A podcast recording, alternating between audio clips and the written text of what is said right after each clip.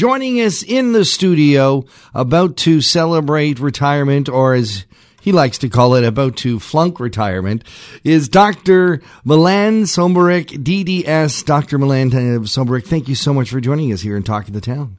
Delighted to be here, John. Yeah, glad to be here. Congratulations on uh, an amazing career.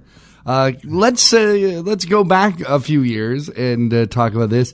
Uh, you moved to Collingwood back in what 1965? In 1965, yeah. Let's go back that far, John. I just paid a dollar to park my car for an hour. when I came here, it cost one nickel. A nickel. I could have been here for a nickel for the next hour. So, so things have changed. Yeah. Things certainly have changed. Uh, you've been on the forefront of a lot of that change.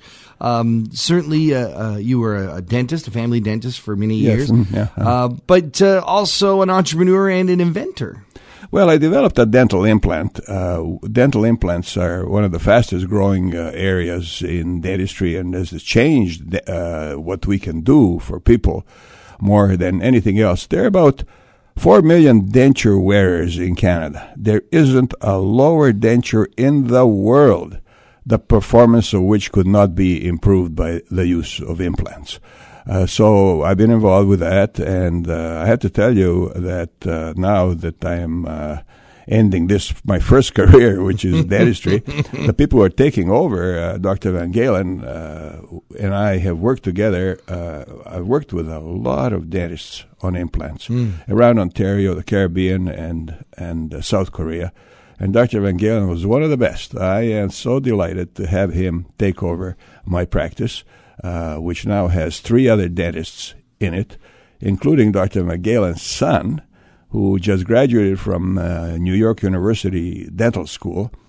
You know, Canada has one of the best basketball teams anywhere. Yes. But when it comes to dental schools, we don't quite cut it. You know, the th- three dentists in, who are now in the practice that I used to run have a vast deal of experience. The young man who's replacing me, uh, Ben Van Galen, is uh, Dr. Rob Van Galen's son, mm-hmm. graduated of New York uh, University Dental School, far, far ahead of any of the best dental schools that we have in Canada. So, you know, what I'm leaving behind there on 229 6th Street uh, is um, so well now uh, staffed by very competent uh, people uh, any of, one of whom could look after my personal dental needs, I'd be glad to uh, go that route. Uh, and so the people of Collingwood are really well served uh, by having a great uh, ski facility and a great uh, dentistry available to them. You've been re- you're retiring from dentistry after a 53 year long career, and you didn't even start as a dentist at a young age. Well, I was 25 when I graduated. yeah, uh-huh, that, that, that was pretty. Is that normal? yeah, yeah. In those days, it was. It takes more now. You know, this Ben Van Galen, for instance, who is uh, replacing me, needed eight years to get a degree. Right. Uh, when I was in dentistry, it uh, took four. You could go out of high school into pre-dents, followed by dentistry. Today, almost everyone going into dentistry has got a four-year degree. Uh, in my class of 128, there were five women Today, wow. today, half the class. Well, they got a lot of attention, I can tell you. but today, half the classes are women, which is what it should have been all along. We're going to be celebrating your 53 years in dentistry uh, with a big party coming up. Uh, tell us what you, where the inspiration came to to throw a, a, a big party over at Living Water Resorts. Well, uh, I am flattered uh, that my colleagues and friends think well enough of me to throw that party. I really had nothing to do with it. Mm-hmm. But uh, uh, Timothy Brown, who heads Canada's oldest and biggest dental practice appraisal firms and dental practice sale firms, uh, together with Rob Van Galen, who uh, took my practice over, decided they, they're going to do that. So they uh, got them fooled sufficiently to, to think well enough of me to do that. So all of my former patients are invited, of course, and friends and neighbors, and we'll have appetizers and uh, drinks. And uh, uh, background music will be provided by the Quintessence Ensemble. Quintessence wow. Ensemble are three sisters, two of whom play the violin, uh, one of whom plays the cello, and actually I'm a failed violinist myself. I, I, I don't know. I yeah, think yeah. You're, you're, you, you know, maybe you're not one of the quintessentials, but uh, yeah. I know that you play well yourself. So these ladies will be playing my two violins. Nice. Uh, yeah, they, they, sound a lot better when these ladies play them than when I play them. But you know, I have a quintet and a quartet and a trio, and we perform at the library here twice a year. And uh, I understand, I don't know how to say this modestly, we're the biggest draw at the library. Nice. Yeah. wow, that's good to know. They're desperate. They're desperate for our content, aren't they? Yeah. Well, and it looks like you got a career after dentistry. I mean, this violin thing could take over.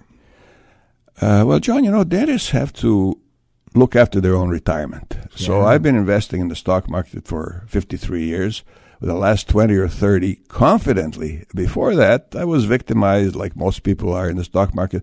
Most people retiring do so at an income level lower than the one that they had during their career. Mm-hmm. It is entirely possible for everybody working from minimum wage job, just above minimum wage job, to making half a million dollars a year, anywhere in that range. Entirely possible if they do the right thing to enter retirement and maintain the same level of income that they had during their career uh, by managing things uh, uh, pro- properly. And it's not a difficult thing. Just Bay Street and uh, Wall Street uh, have interests which are diametrically opposed to the interests of the investors. So if people can manage things properly, and I talk to so far, I've primarily been talking to my colleagues, dental study clubs mm-hmm. and dental organizations around Ontario and, and the Caribbean. Uh, I tell them that at the end of my presentation, which is one hour long, they will be able to show a high school student how to maintain a level of income in retirement that they had during their career at all levels of income. It's possible. Uh, and simple, but not easy because the system uh, is not designed to help people uh, retire comfortably. The system is designed to reward Bay Street and uh, mm-hmm. Wall Street, and they sure look after themselves very well. You've written and lectured on this topic. Is this something that might be uh, more prevalent as you go on to your failed retirement? Well, my, my failed retirement is going to involve that. You know, I, I write a blog uh, that's published every Monday uh, oh, yeah, it's called Monday Morning Millionaire.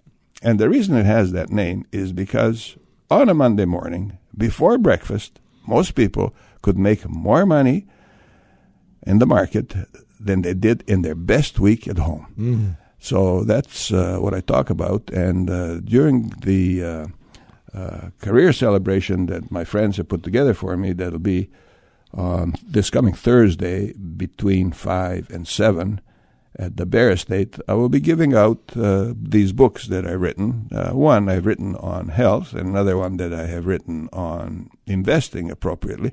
So I'll be giving them out to anybody who shows up.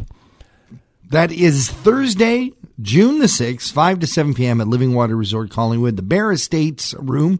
For more details, you can always head to thepeakfm.com. Dr. Milan Somborac, congratulations on uh, a wonderful, illustrious career and all the best in your, as you call it, failed retirement. Thank you, John. It was a pleasure to visit with you.